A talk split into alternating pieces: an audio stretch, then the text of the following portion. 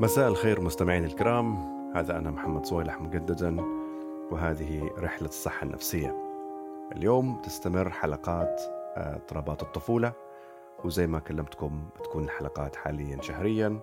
في الشهر الماضي تحدثنا عن اضطراب ال ADHD فرط الحركة ونقص الانتباه. واليوم نتكلم على موضوع مهم وهو موضوع التوحد أو الأوتيزم.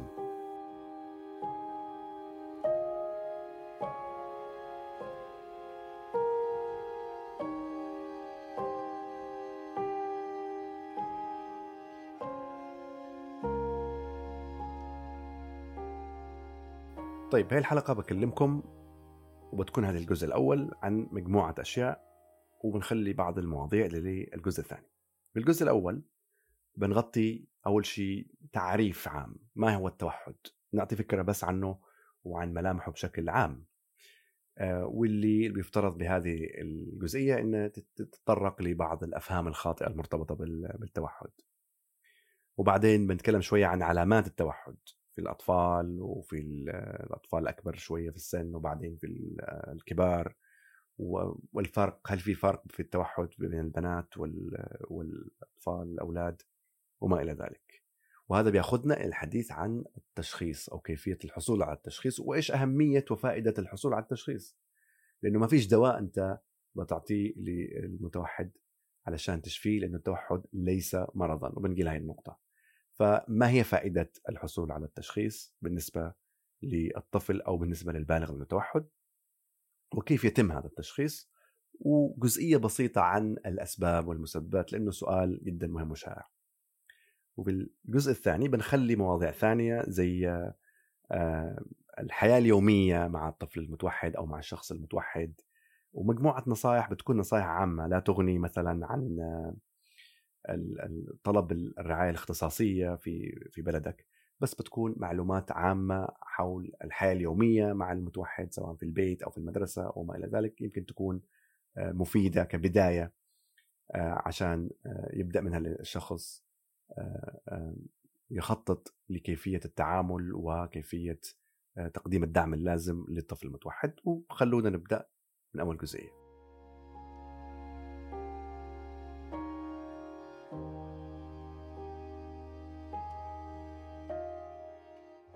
أبسط طريقة لتعريف أو الحديث عن ما هو التوحد هي إنه ببساطة شديدة.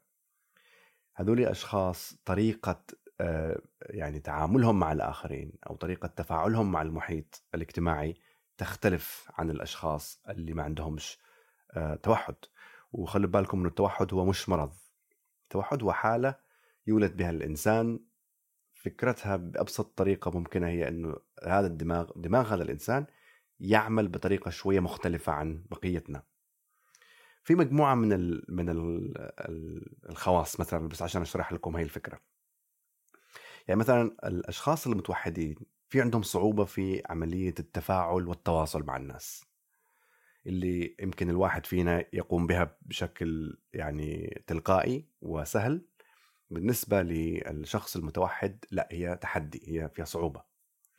والسبب في ذلك إنه في صعوبة عند هؤلاء الأشخاص في فهم يعني ماهيه تفكير ومشاعر الآخرين. مش خلوا بالكم توحد مش مرتبط باقي لهي النقطة بعدين مش ما يعنيش تأخر ما يعنيش في مشكلة آه، في القدرات العقلية لا.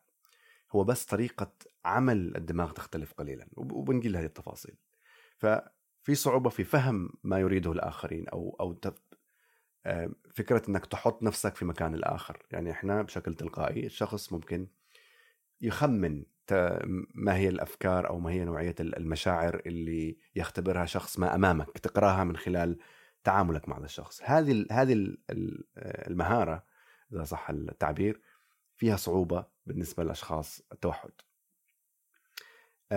كثير منهم أيضا عندهم آه، نوع من حساسية زيادة لأمور لها علاقة بالحواس يعني مثلا الأصوات العالية أو الضوء القوي أو شيء ممكن تسبب لهم مشاعر ستريس آه، آه، قوية جدا. هذه بشكل عام واحدة من الأشياء اللي لوحظت على كثير من مرضى التوحد. كمان في آه، بسبب هاي الصعوبات في التواصل وفي التعامل مع الناس أحيانا ال ال الظروف الاجتماعية أو الأحداث الاجتماعية اللي تحصل حواليهم. إذا كانوا مش كثير متعودين عليها ممكن تسبب لهم حالة كبيرة من من القلق ومن التوتر وتتبين عليهم. أحيانا ممكن الشخص المتوحد يحتاج وقت أطول شوية لفهم معلومات معينة. ممكن يكون عندهم أيضا نمط في في التصرفات. يعني ممكن يقوم بشيء محدد يكون عنده انترست أو اهتمام في شيء محدد فتلاقيه يكرر هذا الشيء ويكرر عمله. فهذه كذا مجموعة مجموعة خواص خلينا نقول أو صفات عند الشخص المتوحد نابعة من الفكرة الأساسية اللي قلتها في البداية إنه في عنده صعوبة في عملية التفاعل الاجتماعي مع الناس حواليه. بس مهم نقول إنه مش مرض ابدا. هو مش مش مرض تصاب فيه. تكلمنا دائما إحنا دائما في في الاضطرابات النفسية وفي غير النفسية إنه في مسببات متشعبة. بعض هذه المتسببات أو مش متسببات خلينا نقول عوامل تؤدي إلى حصول حالة معينة. في حالة التوحد كمان هي متشعبة وصعبة بنتكلم عليها بعد شوية. بس الفكرة الأساسية إنه دماغ هؤلاء الأشخاص يعمل بطريقة شوية مختلفة عن بقية الناس. تخليهم يبينوا فريدين أو أو يعني غريبين شوية في تصرفاتهم. وهو شيء يولدوا معه يعني مش شيء يكتسبوه مع الوقت لكن اكتشافه أو تشخيصه ممكن يحصل في مراحل متأخرة من العمر. فاللي عنده آه، توحد هو شخص يعاني من التوحد يمكن لبقية آه، حياته. ولهذا لازم نخرج التوحد من بوتقة آه، إنه هذا مرض أو هذا ولا بد من علاجه. هو مش شيء تتعالج منه هو آه، آه، يعني حالة أو طريقة عمل الدماغ عند هؤلاء الأشخاص تختلف عن غيره وهذا يقودك للحديث عن إنه الآباء أكيد والأمهات في حال تم تشخيص أبنائهم بالتوحد يشعروا في قلق شديد وهذا شيء مفهوم. لكن أغلب الأشخاص المصابين بالتوحد ممكن يعيشوا حياة آه، كاملة طبيعية ويقوموا بكل الأشياء اللي يقوم بها الآخرين. لأنه واحدة من آه، الأساطير أو الأفهام الخاطئة إنه الشخص المتوحد متأخر مثلا وهذا سيسبب إنه ما يقدرش يعيش حياة طبيعية وما يقدرش يعني ينجز في حياته ما ينجزه الآخرون وهذا كلام غير صحيح. ممكن يعيش بشكل عادي إذا تم فهم احتياجاته وإذا تم التعامل معها أو شيء فهم آه، الحالة نفسها فهم آه، كيف يعمل آه، دماغ هؤلاء وبقليل من الدعم بالعكس يقودوا حياة أو يعيشوا حياة عادية زي زيهم زي, غيرهم. بما في ذلك كل شيء بما في ذلك حتى اجتماعيا حتى الحصول على أو تكوين الصداقات واستمرارية هذه الصداقات أيضا هذا شيء يحصل في حياة الشخص المتوحد. طيب في كمان نقطة مهمة دائما نحاول نتكلم عنها وهي التسميات المختلفة للتوحد. آه، آه، طيف التوحد أو التوحد أو في ناس يستخدموا مصطلح ال Asperger Asperger syndrome متلازمة أسبرجر يعني الأسماء هاي تختلف يمكن أو في النهاية هي تصف التوحد وفي المصطلح الطبي التوحد هو طيف لأنه يختلف درجته من شخص لآخر. ف لكن المصطلح العام اللي يعني نستخدمه في في المجتمع هو التوحد. في نقطة مهمة كمان لازم أقولها لأنه أنا يمكن عرقت عليها شوي وهي وهي مستوى القدرات العقلية والذكاء. هل الشخص المتوحد هو شخص عنده مشاكل في قدراته العقلية أو في الذكاء؟ الإجابة لا. هو في نسبة من الأطفال المتوحدين يمكن يكون عندهم اضطرابات أخرى أيضا. مثلا كثير من الأطفال ممكن يكون عنده لجانب التوحد اضطراب ال ADHD أو فرط الحركة ونقص الانتباه وأشياء أخرى زي مشاكل مثلا في الكلام أو مشاكل في التعلم. لكن آه، الأكثرية أو الأعم أو الأغلب هو أنه هؤلاء عندهم مستوى طبيعي من الذكاء. لكن زي ما قلت لكم حكاية التعبير أو التواصل والتفاعل بالذات الاجتماعي هو هذا اللي في نوع من من المشكلة. لكن فعلا في مجموعة منهم ربما يكون عنده مشاكل في التعلم بس التوحد ليس رديفا لمشاكل التعلم ولا لنقص القدرات العقلية أو الذكاء. وهذا موضوع يصعب عملية التشخيص في الحقيقة لأنه زي ما قلت لكم كثير منهم يمكن يكون عندهم اي اتش دي يكون عندهم أشياء أخرى حتى اضطرابات آه، نفسية أخرى القلق الاكتئاب وما إلى ذلك. واحيانا بسبب الصعوبات اللي واجهوها في تعاملهم مع المحيط ومع المجتمع ممكن تسبب لهم حالات من يعني قلق ومن الاكتئاب وغيره. فهي نقطة لازم آه، نخليها بالبال دائما.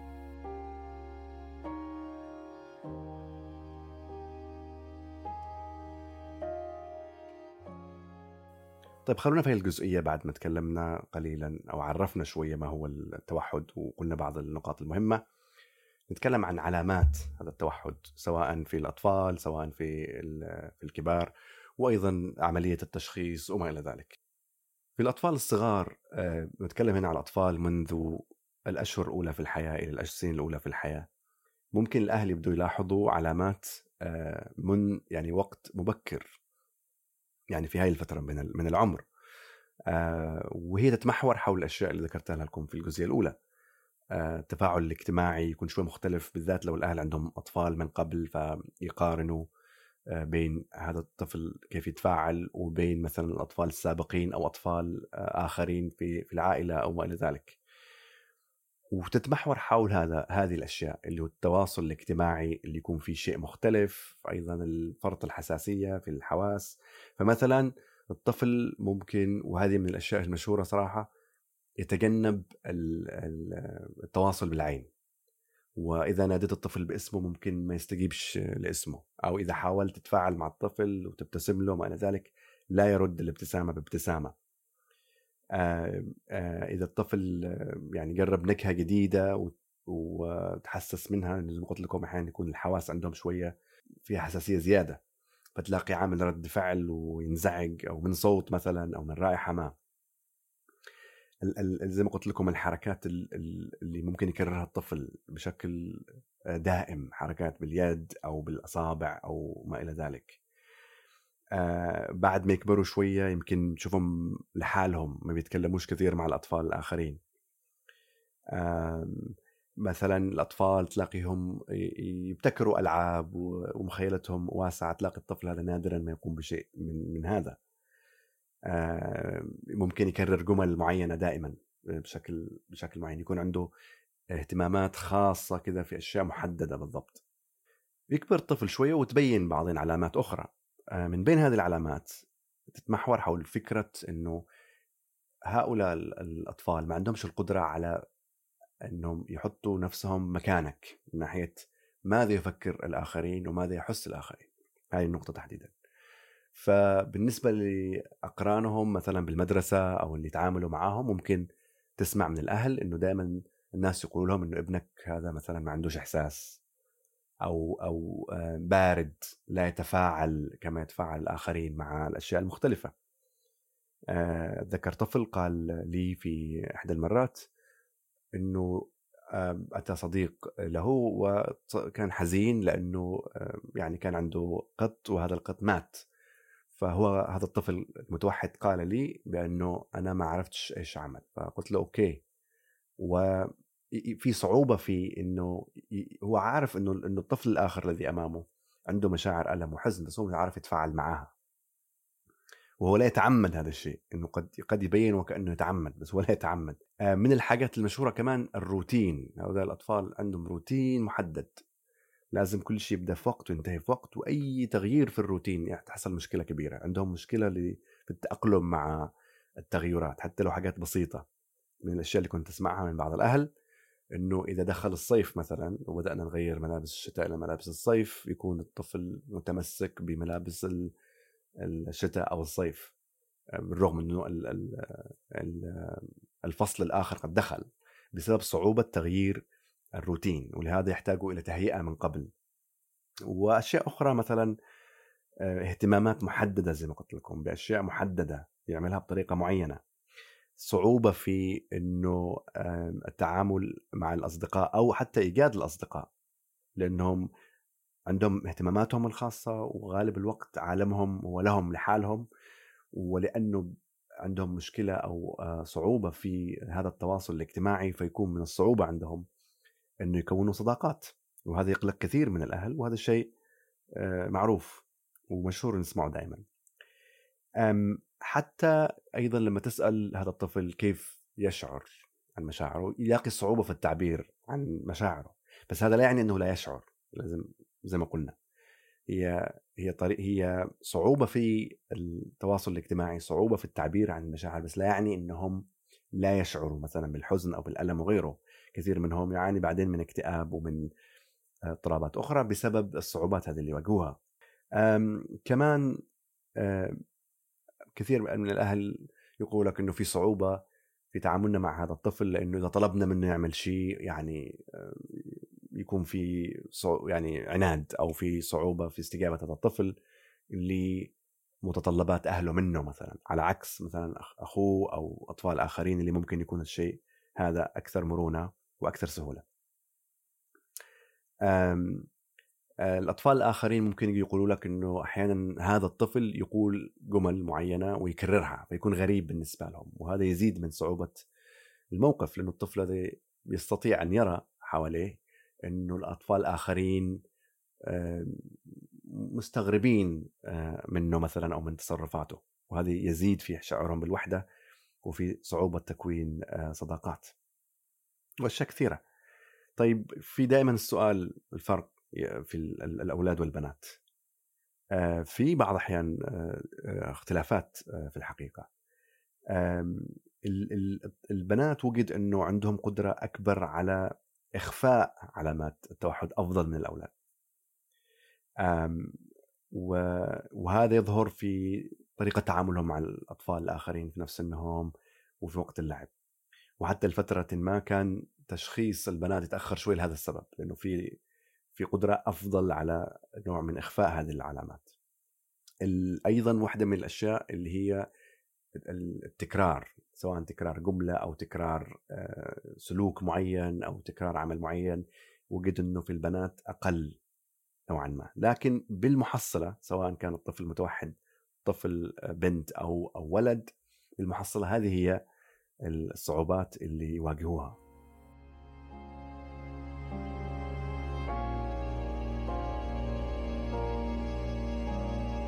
التوحد في في في الكبار يعني في البالغين آه، يستمر تستمر نفس العلامات الأساسية وتنعكس على حياتهم زي ما انعكس على حياتهم بالطفولة مع بعض الفوارق. يعني نفس الشيء في صعوبة في فهم ما يفكر فيه الآخرين أو ما يحس فيه الآخرين يسموه theory of mind بس هذه هي محصلتها. الأحداث الاجتماعية وما إلى ذلك تسبب لهم قلق كبير لأنه في عندهم صعوبة في التعامل معها. آه، نفس الطريقة في صعوبة في التعبير عن مشاعرهم وهذا اللي يخلي الناس يفكروا آه، إنه هذا الشخص آه، بعيد وبارد ولأنه لا يعبر.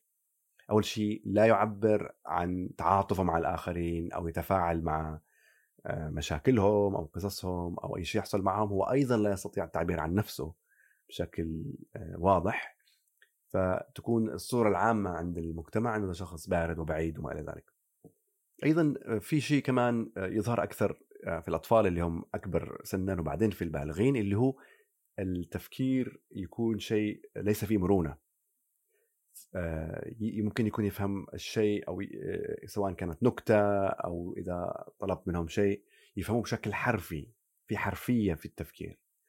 فلهذا أحيانا الطرفة أو الفكاهة اللي فيها لعب في الكلام أو لعب في لا يفهموها ما يقدرش يفهم مغزاها ومعناها بسبب هذه الحرفية والتصلب قليلا في في التفكير.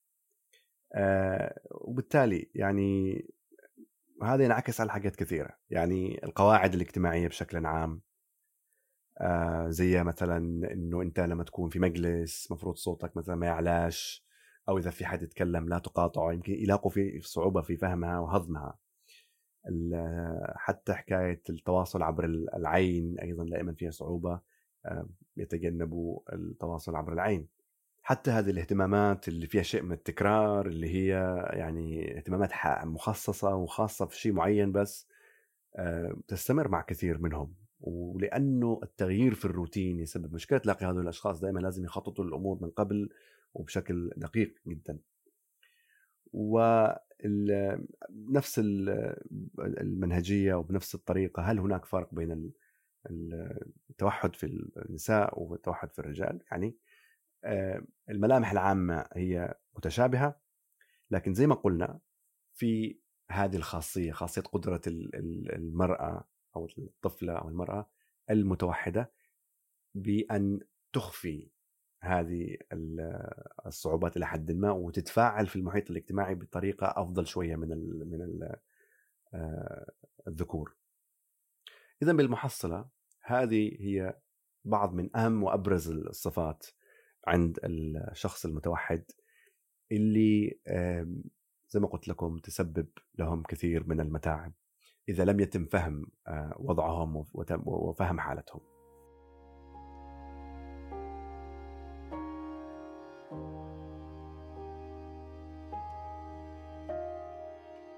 وهذا ياخذنا إلى الحديث عن آه، تشخيص آه، الحصول على تشخيص بالتوحد. فوجود هذه الصفات وزي ما كنا إحنا نتكلم دائما في جميع حلقاتنا هو طلب المساعدة وطلب العون. آه، وجود هذه الصفات اللي كثير من الأهل ممكن يلاحظوها في في الطفولة عند أطفالهم تستدعي إنك تتحدث عنها، تستدعي إنك تطلب المساعدة، لا يوجد عيب ولا عار ولا مشكلة بهذا الموضوع، هذه زي ما قلت لكم ليس مرض هو حالة هو فقط فقط دماغ هذا الطفل أو هذا الشخص يعمل بطريقة مختلفة قليلا.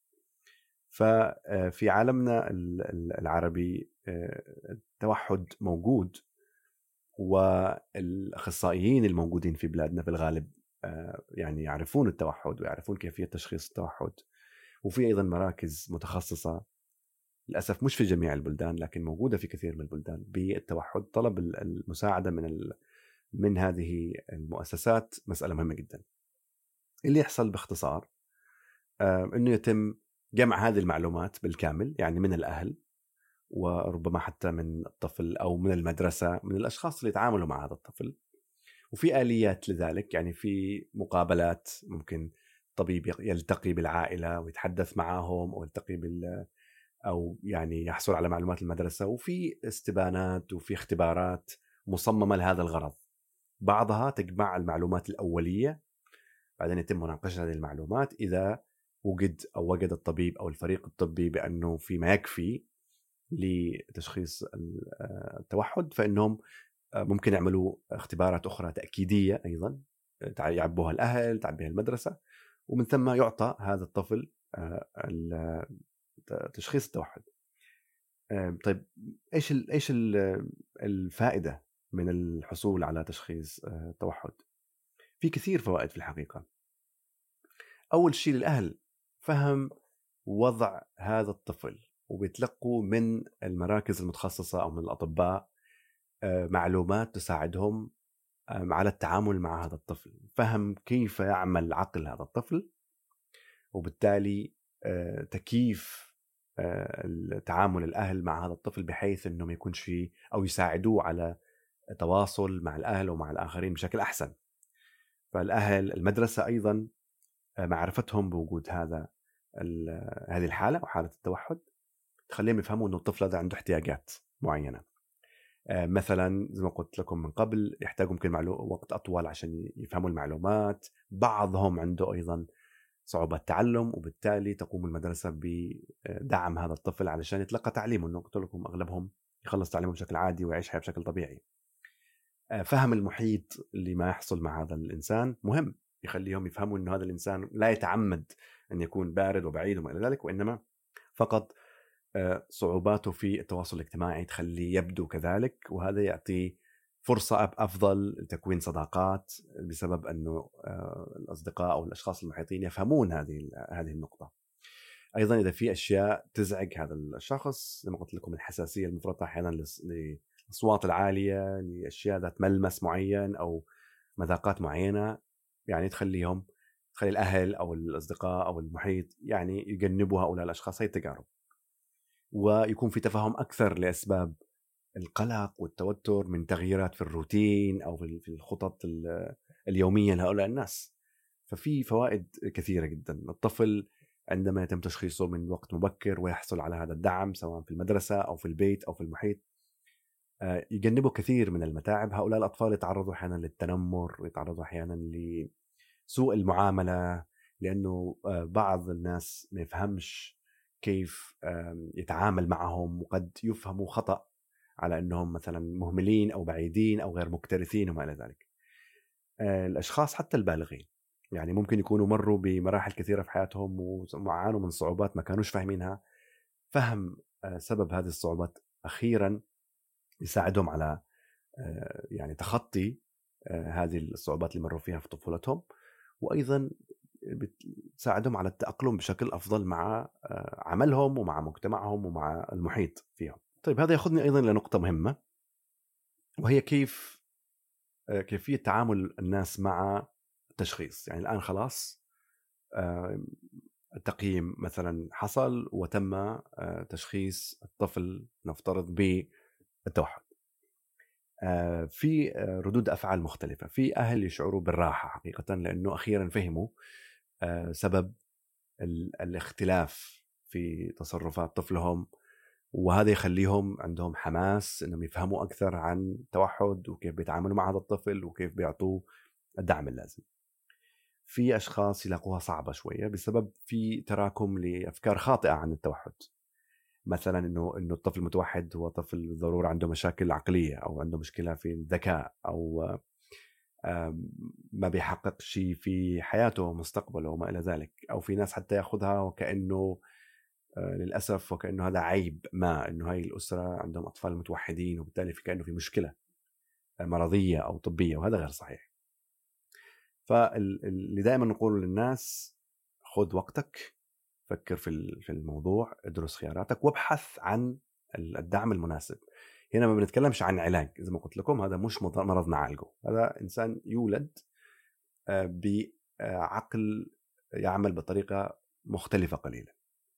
أنا يمكن ما تكلمتش كثير في في الأسباب لأنه ما في سبب واحد. أسباب متشعبة ومتداخلة آه، جزء منها يعود لجينات الشخص في استعداد وراثي وجزء منها يعود للظروف الاجتماعية والنفسية وما إلى ذلك. لا يوجد سبب واحد محدد للتوحد. في كثير أفهام خاطئة. في ناس يربطوا التوحد مثلا ب آه، أمراض أمراض معينة أمراض فيروسية أو غيره مثلا أو أو باللقاحات أو بانه الأهل مهملين في تربية آه، أبنائهم أو إنه في آه، مشاكل وصعوبات حصلت عند الولاده وما إلى ذلك. لا يوجد دليل حقيقة يدعم كل هذه الأشياء. بالذات موضوع اللقاحات وموضوع طريقة تربية الأهل وغيرهم وبعض الأهل يشعروا بالذنب. لا هذا شيء هذا يعني حالة يولد بها الإنسان. عقل هذا الإنسان يختلف شوية. في أكيد عوامل وراثية ونفسيه واجتماعيه معقدة جدا لكن لا يوجد سبب واحد ومحدد للتوحد. آه، الأسباب متشعبة لكن موجود في نسبة من المجتمع تختلف من بلد لآخر. يولدوا بالتوحد يعني معروف هذا في كل المجتمعات الإنسانية إنه في نسبة ما آه، يولدوا بالتوحد واحيانا يولدوا بالتوحد لوحده أو التوحد مع آه، أشياء أخرى فكون إن الطفل شخص الآن بالتوحد لا يعني إن أنتم قصرتوا في شيء أو إنه في مشكلة في جينات هذه العائلة أو أي شيء من هذا القبيل. هذا حالة يولد فيها الإنسان ويعيش معها طول حياته فقط صعوبة في عمليات التواصل الاجتماعي مع الآخرين إذا بسطناها تبسيط كبير. وبالدعم المطلوب منذ أن يتم التشخيص إلى يعني مرحلة البلوغ وما إلى ذلك يعيش الشخص حياة طبيعية. طيب بالأخير خليني بس أذكركم إحنا عن إيش تكلمنا اليوم. في البداية تكلمنا عن التوحد أو أعطينا تعريف ما مبسط حول ما هو التوحد وما هي ملامحه العامة. وكلمتكم عن أهم الصفات اللي أو العلامات اللي تدل على إمكانية وجود توحد عند الأطفال وعند البالغين والأولاد والبنات. وبعدين تكلمنا حول التشخيص كيف يتم التشخيص وكيف لازم نتفاعل مع هذا التشخيص. وتكلمنا شوية عن الأسباب والمسببات لأنها نقطة مهمة جدا. مش حابب أطول عليكم أكثر من كذا. باقي أشياء نتحدث عنها في الجزء الثاني. غالبا موضوع الحياة اليومية وكيف نتعامل مع الطفل المتوحد والشخص المتوحد. مجموعة كذا نصائح خفيفة. بس إحنا وصلنا لختام هذه الحلقة. آه، أبلغكم بس إنه ملخصات حلقاتنا موجودة على تطبيق آه، وجيز منصة تلخص الكتب والروايات والبودكاست العربي. ومن هاي الملخصات تقدروا توصلوا إلى إلى موقع البودكاست من دون اشتراك.